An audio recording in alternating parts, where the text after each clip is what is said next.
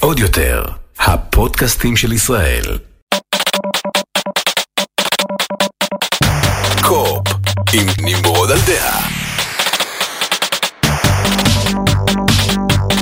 שלום חבר'ה, ברוכים הבאים לפרק מספר 70 של קו אופ, פודקאסט הגיימינג והטכנולוגיה של טופ גיק ועוד יותר. לפני שנתחיל, תודה רבה לנותנת החסות שלנו, דיסקונט טק, עוד עליהם בהמשך, אבל קודם כל בואו נתחיל עם חדשת הגיימינג היחידה פחות או יותר שיש לי לשבוע הזה. היו כמה דברים קטנים, אבל היה חדשה אחת גדולה במיוחד, והיא כמובן תאריך שחרור סוף סוף ל-God of War רגנרוק. הרבה לא האמינו שהוא יוצא השנה, אבל הוא כן יוצא השנה. אני חייב להגיד שאני אחד מהאנשים האלה שלא האמינו שהמשחק הזה יצא השנה. אני הייתי בטוח ב-100% שהוא יוצא ב-2023, ורק חיכיתי לרגע שהם יודיעו, אה חבר'ה מצטערים, זה נדחה ל-2023, אבל לא קיבלנו. טריילר קצר, נחמד, אה, קצת footage חדש, אבל לא משהו מרגש במיוחד, אה, אבל בסופו של דבר תאריך גדול, התשיעי ל-11 2022, לא, זה לא ה-11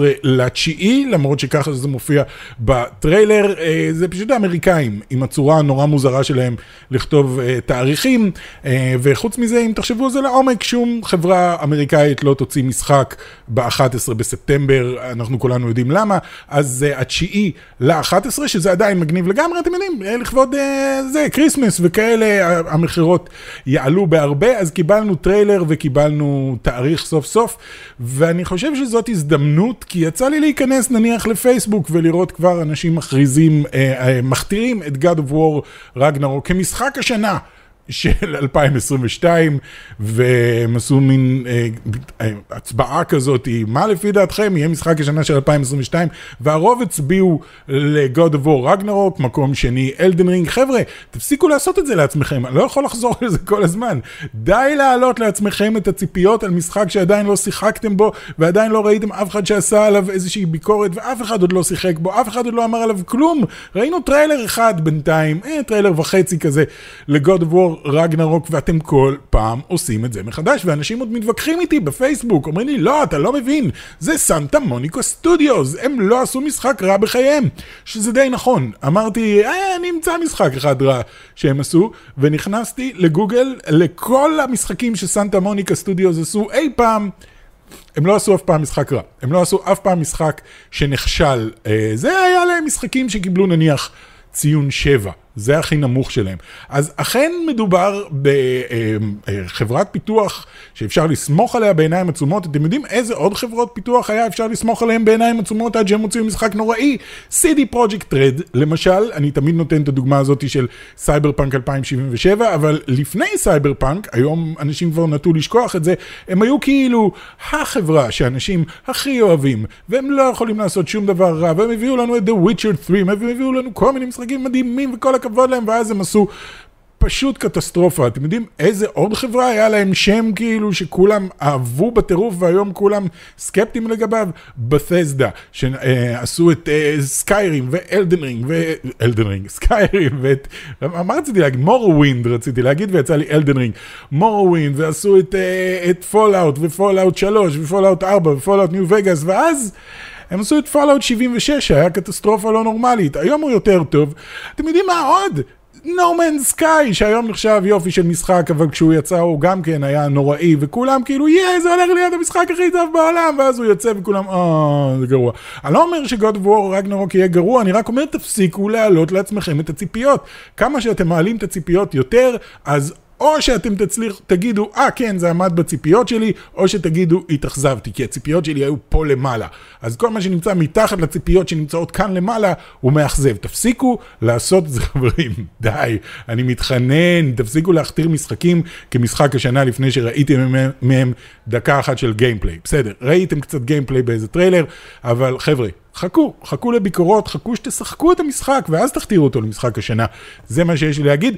מבחינת המשחקים, שהולך להיות היום אה, אה, פודקאסט מאוד מאוד טכנולוגי. אני הולך לדבר הרבה מאוד על טכנולוגיה, כי גם, גם כי ביקשו וגם כי דברים נורא גדולים קרו ועומדים לקרות בקרוב, אבל בואו נוציא קודם את כל ענייני הגיימינג. לפני זה, המשחקים שאני משחק עכשיו, זה מין תקופה כזאת שאין משחקים ממש גדולים, ואז טוב שיש שני שירותי... אה, זה, מצחיק, זה כמו, אני כאילו בא לי להגיד Game Pass, כי זה השם שאנחנו נותנים לשירות הזה של כאילו, היי, hey, משחקי, subscription למשחקים זה קצת קשה להגיד, נטפליקס של משחקים זה לא נחמד להגיד, אז אנחנו אומרים כאילו, אצלי בראש זה Game Pass, ויש את Game Pass ויש את הפלייסטיישן פלוס, לי יש את הדלקס, אבל בואו נקרא לזה האקסטרה, שנותן לכם גם כן משחקים, אז טוב שיש את שני השירותים האלה, כי אתם יכולים עכשיו לנבור ולשחק.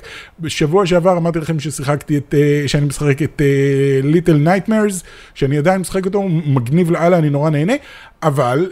יצא בשירות הפלוס הרגיל, אפילו לא האקסטרה, יצא Crash Bandicoot It's About Time, Crash uh, Bandicoot החדש, שכשהוא יצא, לא ממש יצא לשחק בו. Uh, אני חושב שקיבלתי אותו, ולא יצא לי בכלל לשחק בו. אני חושב שכאילו היה דברים אחרים באותה תקופה, וגם Crash Bandicoot הוא משחק די קשה, אז היה לי קצת, אמרתי, אין לי כוח להיכנס לזה, ועכשיו אמרתי, יאללה, הגיע. שוב, בשירות הפלוס הרגיל, אם יש לכם גם את הפלוס Essential, אתם מקבלים אותו כאחד משני משחקים, אני לא זוכר בדיוק מה היה המשחק השני, אבל אתם מקבלים את Crash Bandicoot It's About Time, ואני חייב להגיד שהוא כיף לא נורמלי.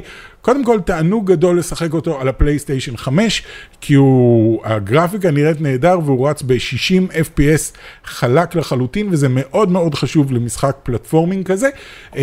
אבל מעבר לזה, הוא כיפי, הוא מצחיק, הוא נחמד, הוא מעניין, הוא מאוד מאוד מאוד מאתגר, אבל בקטע טוב.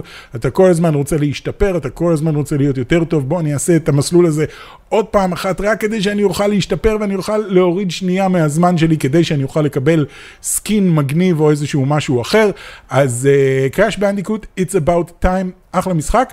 בצד השני, באקסבוקס, אני משחק את House Flipper, ששנים אני מסתכל עליו, שנים אני מסתכל על House Flipper ואני אומר, זה בדיוק סוג המשחקים שאני אוהב, כאילו אה, אה, סימולציות מוזרות של דברים שאף פעם לא חשבת שיוציאו משחק סימולציה לדבר הזה, אז House Flipper זה משחק שבו אתה אה, מגיע לחורבה.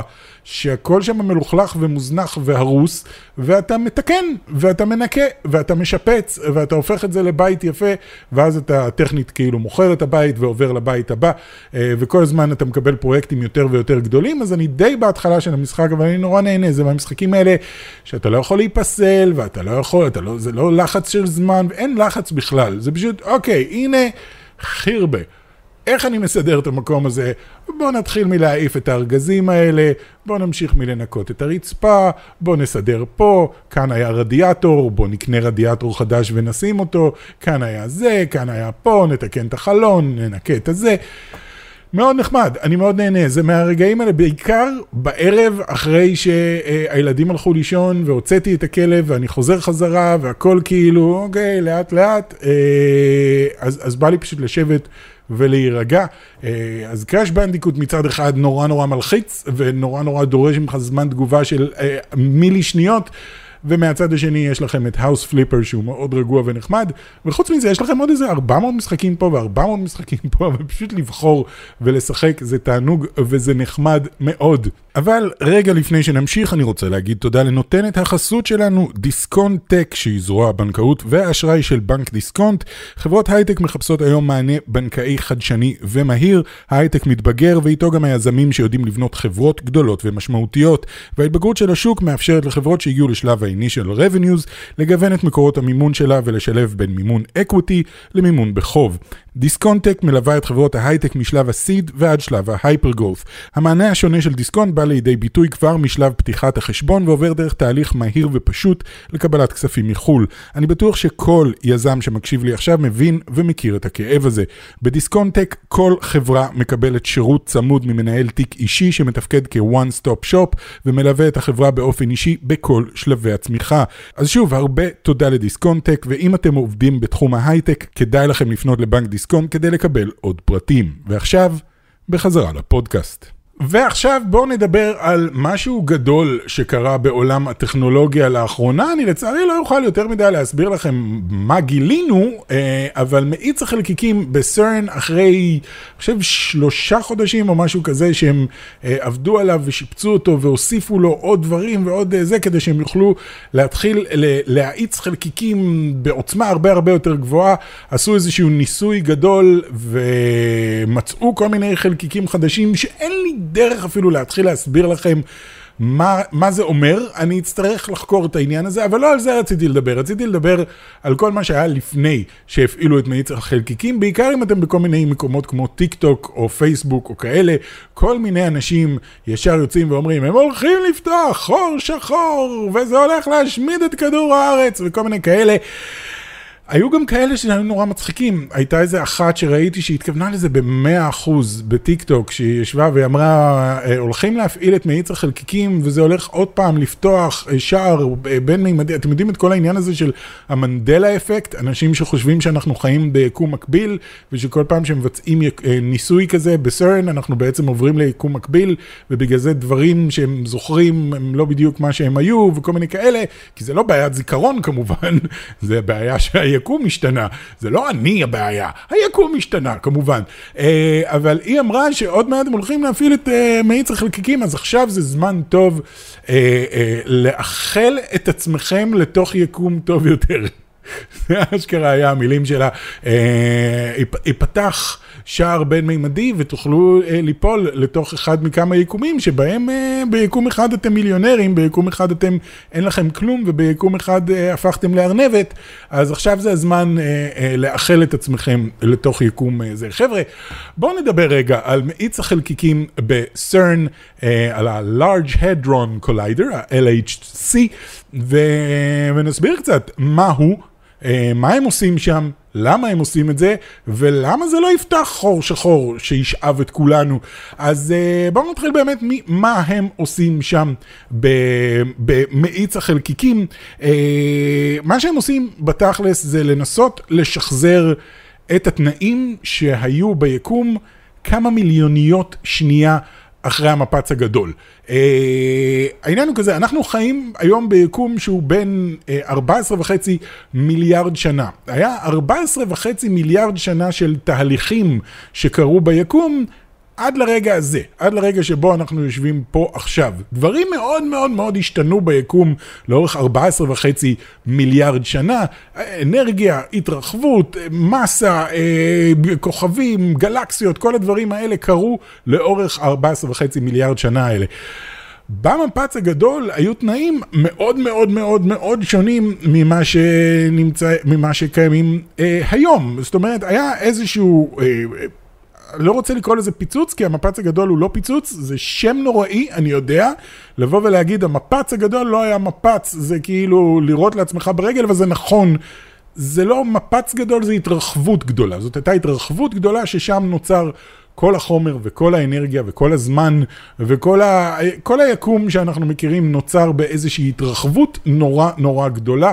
אה, אבל התנאים שהיו שם במיליוניות שנייה אחרי המפץ הגדול, הם כאילו הבסיס של הבסיס של היקום שלנו, וזה מה שמדענים מנסים להבין. הם רוצים להגיד, אוקיי, מה היו החלקיקים הכי הכי בסיסיים ביקום לפני שהם התחילו להתחבר אחד לשני ולהפוך מחלקיקים סאב-אטומיים לחלקיקים לאטומים ומאטומים למולקולות וממולקולות לחומר וכאלה, אה, אז הם רוצים לדעת מה בדיוק היה שם, והדרך לעשות את זה היא לקחת אה, שני חלקיקים, בדרך כלל פרוטונים, אבל לא בהכרח, שני חלקיקים סאב-אטומים, זאת אומרת האטום עשוי מכמה חלקיקים, ניוטרונים, פרוטונים, אלקטרונים וכאלה.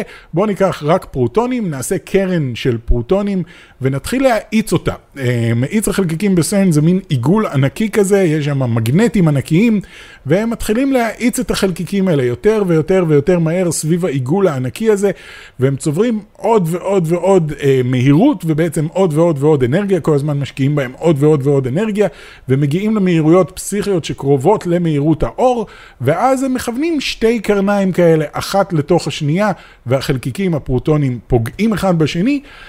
ומה שיוצא משם זה סלט ירקות שלם. זאת אומרת, ברגע שאתה לוקח פרוטון ופרוטון ודופק אותם אחד בתוך השני במהירות ובעוצמה מספיק חזקה, מה שאתה מקבל זה לא שני חצאים של פרוטונים, מה שאתה מקבל זה מלא מלא מלא חלקיקים סאב-אטומיים שקיימים ל... מיקרוניות שנייה ונעלמים להם.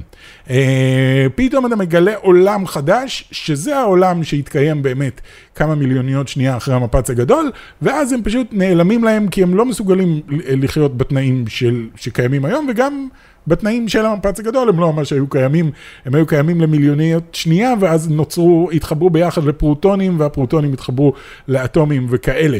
אז הם רוצים לדעת מה החלקיקים הכי הכי קטנים, הכי הכי בסיסיים אה, שנמצאים שם. עכשיו, למה, משום מה אנשים זה הכל הולך חזרה לאיזושהי כתבה אחת שנכתבה לא נכון באיזשהו עיתון, אבל לא חשוב, אנשים אמרו, אה, אם אתם גורמים לחלקיקים להתנגש נורא נורא חזק, זה יכול ליצור מצב שבו אתם יוצרים חור שחור, נורא נורא קטן, והחור השחור הזה יתחיל לשאוב לתוכו עוד ועוד חומר ועוד דברים, והוא ישאב את כל מאיץ החלקיקים, והוא ישאב את כל סרן, והוא ישאב את כל שווייץ, והוא ישאב את כל כדור הארץ בסוף עד שלא יישאר כלום. אה, וחברים, צר לי להגיד לכם, א', חור שחור לא שואב כלום. חור שחור, אנחנו חושבים שהוא שואב, אנחנו, מד... אנשים רגילים, כשהם חושבים על חור שחור, הם מדמיינים איזשהו משהו לא קיים ששואב פנימה כל מה שמתקרב אליו, וזה בכלל לא העניין. חור שחור לא שואב. אה, חור שחור הוא בעצם מה שקורה כשאתם לוקחים נניח כוכב, קחו אה, כוכב שמש ענקית כזאתי. כמו השמש שלנו, בדרך כלל שמש הרבה יותר גדולה משלנו, בגודל של מיליונים על מיליונים של כדור הארץ, גודל ענק ענק ענק, יש לה כוח משיכה מסיבי שסביבו חגים כוכבים וכאלה, ויום אחד נגמר לה הדלק בפנים והיא... הופכת לאיזשהו כדור קטן, זאת אומרת כל המסה הענקית הזאת של השמש מתרכזת בנקודה אחת קטנה, אה, ואז מה קורה? האם הכל מתחיל להישאב פנימה? לא. מה שקורה זה basically כלום. אם ניקח את השמש שלנו עכשיו, שיש לה כוח משיכה שמחזיק את כדור הארץ ואת כל שאר הכוכבים סביב השמש, אם ניקח את השמש שלנו ועכשיו, טאק, נהפוך אותה לחור שחור, לא יקרה כלום. השמש תיעלם, אנחנו לא נראה אותה, לא יהיה אור בכלל כדי לראות את השמש או כדי לראות כוכבים אחרים, כי לא, נוכל לראות כוכבים מרחוק רחוק, אבל לא יש אה, שמש, לא נוכל לראות אותה, היא גם קטנה כל כך שלא נוכל לראות אותה עם טלסקופ גם אם היה לנו. אבל מעבר לזה הכל ימשיך כרגיל, אנחנו נמשיך להסתובב סביב מה שהיה השמש, והוא היום חור שחור, כי כל מה שזה אומר זה שהמסה שלה המסה שלה נשארה, אבל הגודל שלה השתנה. הגודל הפך לגודל נורא נורא קטן. שמש ענקית כזאת, כשאתם מכווצים אותה לחור שחור בעצם, אז היא עדיין קיימת, עדיין יש שם משהו. המסה הזאת היא עדיין קיימת באיזשהו מקום, בדרך כלל זה משהו כמו גודל של, בוא נדמיין, אשכולית או כדור טניס, או אני לא יודע, משהו כזה. לקחת שמש בגודל כמה מיליוני כדור הארץ וכיווצת אותו לגודל של אשכולית נניח, אז האשכולית הזאת היא עדיין שם. רק שהמסה נשארה המסה של השמש הענקית הזאת. אז עדיין דברים ימשיכו להסתובב סביב השמש, שום דבר לא מתחיל להישאב פנימה. למה אנחנו חושבים שדברים כן נשאבים פנימה? כי עכשיו במקום, ברווח בין איפה שהשמש הייתה, איפה שהיה הקצה של השמש, לבין האשכולית הזאת שנמצאת באמצע, יש איזשהו ריק, יש, פעם הייתה שם מסה טכנית, כן, שמש, בסדר. פעם הייתה שם מסה, אבל עכשיו אין שם כלום. אם לשם אתם הולכים, אין לכם דרך לצאת החוצה. בגלל כוח כבידה, בגלל שהכוח כבידה הוא עדיין אותו כוח כבידה. גם אם הייתם נכנסים לאמצע השמש בזמן שהיא הייתה שמש, לא הייתם יכולים לצאת החוצה, כי הכל היה שואב אתכם פנימה, כי יש לה כוח כבידה של שמש. גם על כדור הארץ, אם אנחנו רוצים אה, לשלוח חללית לכדור, ל, ל, לחלל, אנחנו צריכים להתגבר על כוח הכבידה. אם ניקח את כדור הארץ ונכווץ אותו לחור שחור, והוא יהפוך להיות חור שחור בגודל של, אני לא יודע מה, אני לא, אין לי מושג מה הגודל, בואו נקרא לזה... זה לא יהיה ענב, זה יהיה אפילו יותר קטן מענב, אני מתאר לעצמי, אני לא יודע, אולי יש מישהו שיודע יותר טוב לעשות את החישובים האלה, אבל נניח והוא הפך לנמלה קטנה, לגודל של נמלה קטנה, כל השטח הזה שהיה כדור הארץ עדיין יש לו את אותו, אה, אותו כוח כבידה ועדיין צריך להשקיע את אותה אנרגיה כדי להתרחק מהכבידה הזאת. אבל כמה שתתקרבו יותר, ככה אתם, אה, הנמלה הזאת תרצה למשוך אתכם יותר אליה, כמו שאם אה, יש לוויין סביב כדור הארץ ואתם מאיטים אותו, שאתם מקרבים אותו לכדור הארץ, הוא רוצה ליפול לכדור הארץ, כי ככה, עובדת, ככה עובד כוח כבידה. אבל חור שחור לא שואב לתוכו שום דבר. מעבר לזה, אני יכול להפוך כל דבר לחור שחור, טכנית, אם אני לוקח את המסה הזאת ומקטין אותה. אז אם ניקח אתכם ונהפוך אתכם לחור שחור, אתם תהפכו לחור שחור שהוא בגודל של חלקיק סאב-אטומי כזה, משהו סופר סופר קטן, אבל שום דבר לא יישאב אליכם בגלל ששום דבר לא נשאב אליכם גם היום. היום אתם לא שואבים אליכם שום דבר עם כוח הכבידה הלא מסיבי שיש לכם, אז גם כשתהפכו לחור שחור בגודל של חלקיק סאב-אטומי, עדיין אה, כוח המשיכה שלכם יהיה כמו, כמו כוח המשיכה שיש לכם היום, שהוא לא הרבה, אז שום דבר לא יתחיל להישאב פנימה.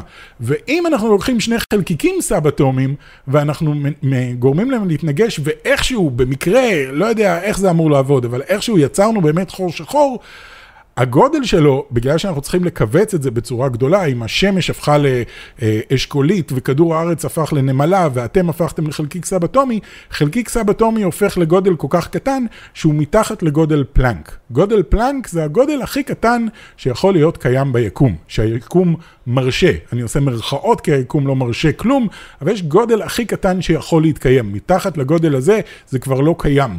אז, אה, אז חלקיק סאב-אטומי, אם אתם הופכים אותו. אה, לחור שחור, הוא הופך לחור שחור שהוא יותר קטן מהגודל שיכול להתקיים, אז הוא פשוט לא מתקיים. אז הוא לא הופך לחור שחור. וגם אם נניח והוא היה הופך לחור שחור, חורים שחורים מתאדים. זה משהו, אחת התגליות הגדולות של סטיבן הוקינג, אה, שחור שחור מתאדה ויש לו זמן מסוים, וחורים שחורים כמו אה, שהפכו, ששמש שהפכה לחור שחור, זה מחזיק איזה כמה מיליארדי שנים, אבל הוא לאט לאט מתאדה, יש Hawking radiation, אה, וחלקיק סאב-אטומי, אה, ה Hawking radiation שלו גורם לו להתאדות. עוד לפני, כאילו, עוד בזמן שהוא גם כן יותר קטן ממה שהיקום מרשה.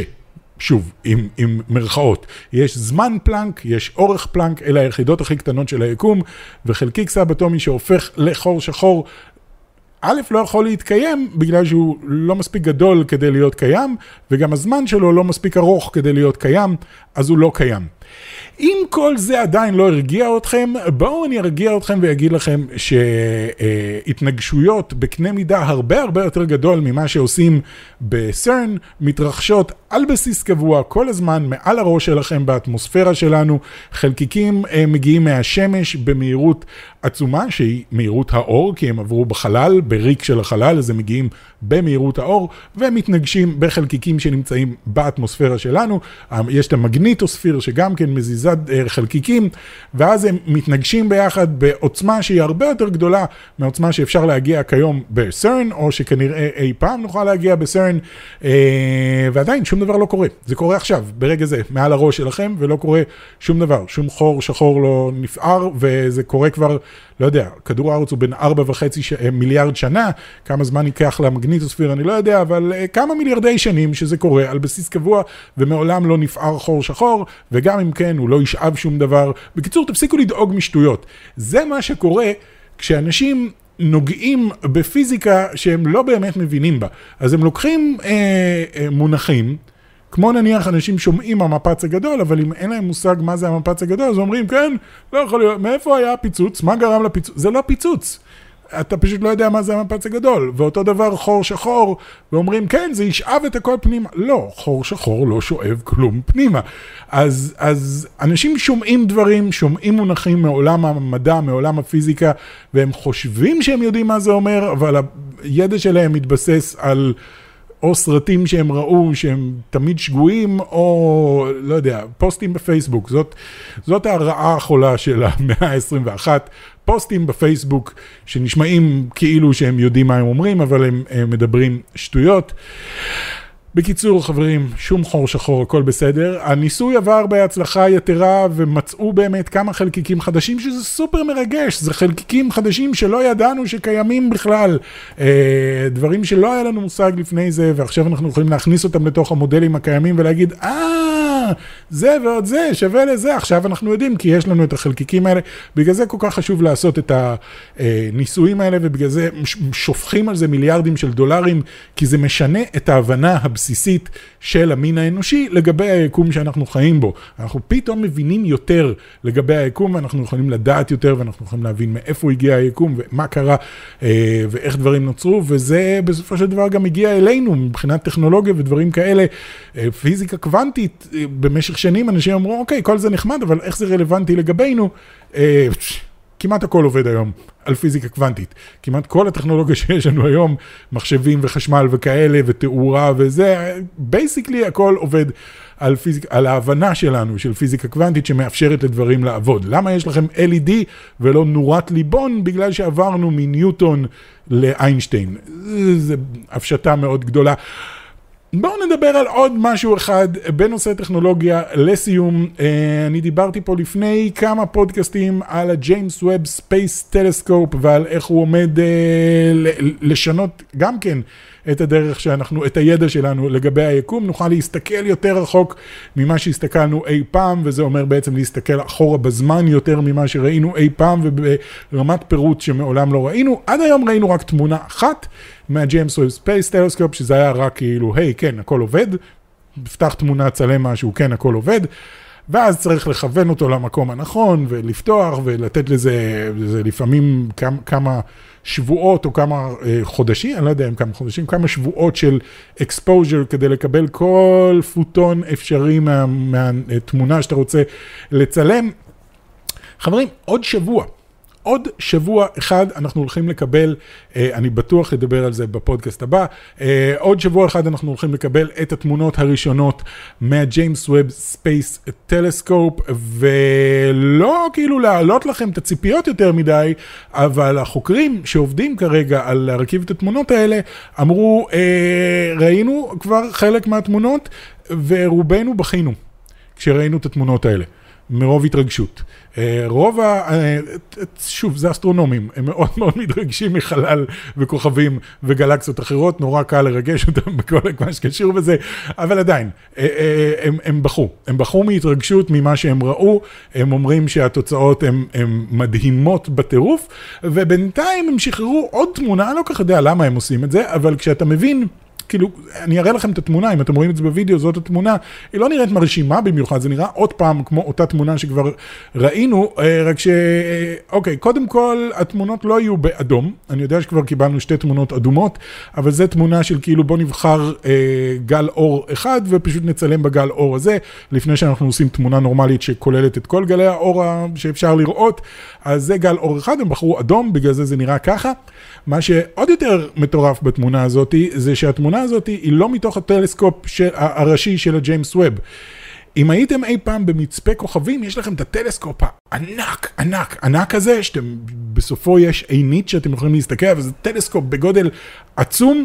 מעל הטלסקופ הזה, ממש עליו, יש טלסקופ קטנצ'יק כזה, שאפשר להסתכל דרכו גם כן. ועם הטלסקופ הקטנצ'יק הזה אתם מכוונים את עצמכם לאזור הכללי שאתם רוצים לראות. כי ברגע שיש לכם טלסקופ ענק ענק, הוא נמצא בזום כל כך גדול, אני בטוח שאם אי פעם עשיתם זום נניח סופר חזק עם מצלמה, ואז ניסיתם להזיז אותה כדי למצוא אה, את האובייקט שאתם רוצים לצלם, פתאום נורא קשה למצוא אותו, כי פתאום כל תנועה של מילימטר עם היד שלכם היא תנועה של קילומטר אה, עם העדשה, זזתם על הנוף קילומטר ואתם צריכים כאילו למצוא את זה. אז בשביל זה שמו גם טלסקופ קטנצ'יק קטנצ'יק על הטלסקופ הגדול, כדי שתוכלו להסתכל, הוא מקטין, הוא כאילו מגדיל פחות, ואז אתם מוצאים את האזור הכללי, מתכווננים עליו, ואז עוברים לטלסקופ הגדול ורואים את התמונה המלאה. אז אותו דבר יש גם על ה James Webb Space Telescope, מרוב שהעדשה שלו היא ענקית, הם צריכים עוד טלסקופ קטנצ'יק, אז התמונה שאתם רואים, זו תמונה מהטלסקופ הקטנצ'יק. הקטנצ'יק. שוב אני אגיד, זה מהטלסקופ הקטנצ'יק. כל מה שאתם רואים שיש לו קרניים זה כוכב, כל שאר הדברים שאתם רואים בתמונה הזאת, אלה גלקסיות. אלה גלקסיות. כל אחת מהנקודות האלה היא גלקסיה אחרת. וזה מהטלסקופ הקטן, זה רק כדי לכוון את האזור הכללי, ועכשיו אפשר להסתכל דרך ה James Webb Space Telescope ולהיכנס בזום פסיכי פנימה ואני לא יודע מה אנחנו נראה. אין לי מושג מה אנחנו נראה, אני נורא נורא מתרגש לקראת התמונות שאנחנו נראה בשבוע הבא. אני לא יודע מה נראה, אולי גם אני אבכה, אני לא יודע, אני גם קצת מתרגש מאסטרונומיה, קצת הרבה מתרגש מאסטרונומיה, אה, אבל הולך להיות מעניין מאוד. שוב, לא רוצה להעלות את הציפיות, אבל מצד שני אני חושב שאולי הציפיות שלנו הן אפילו לא מספיק למעלה.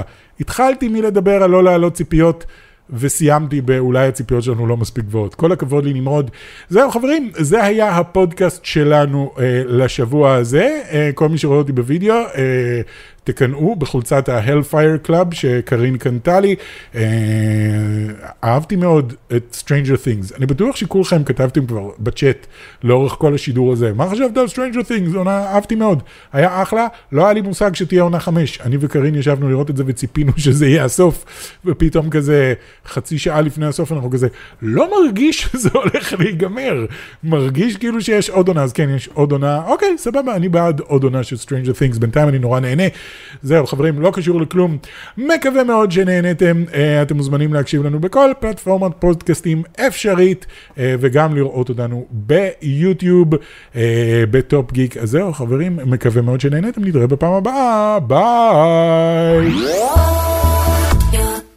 עוד יותר, הפודקאסטים של ישראל.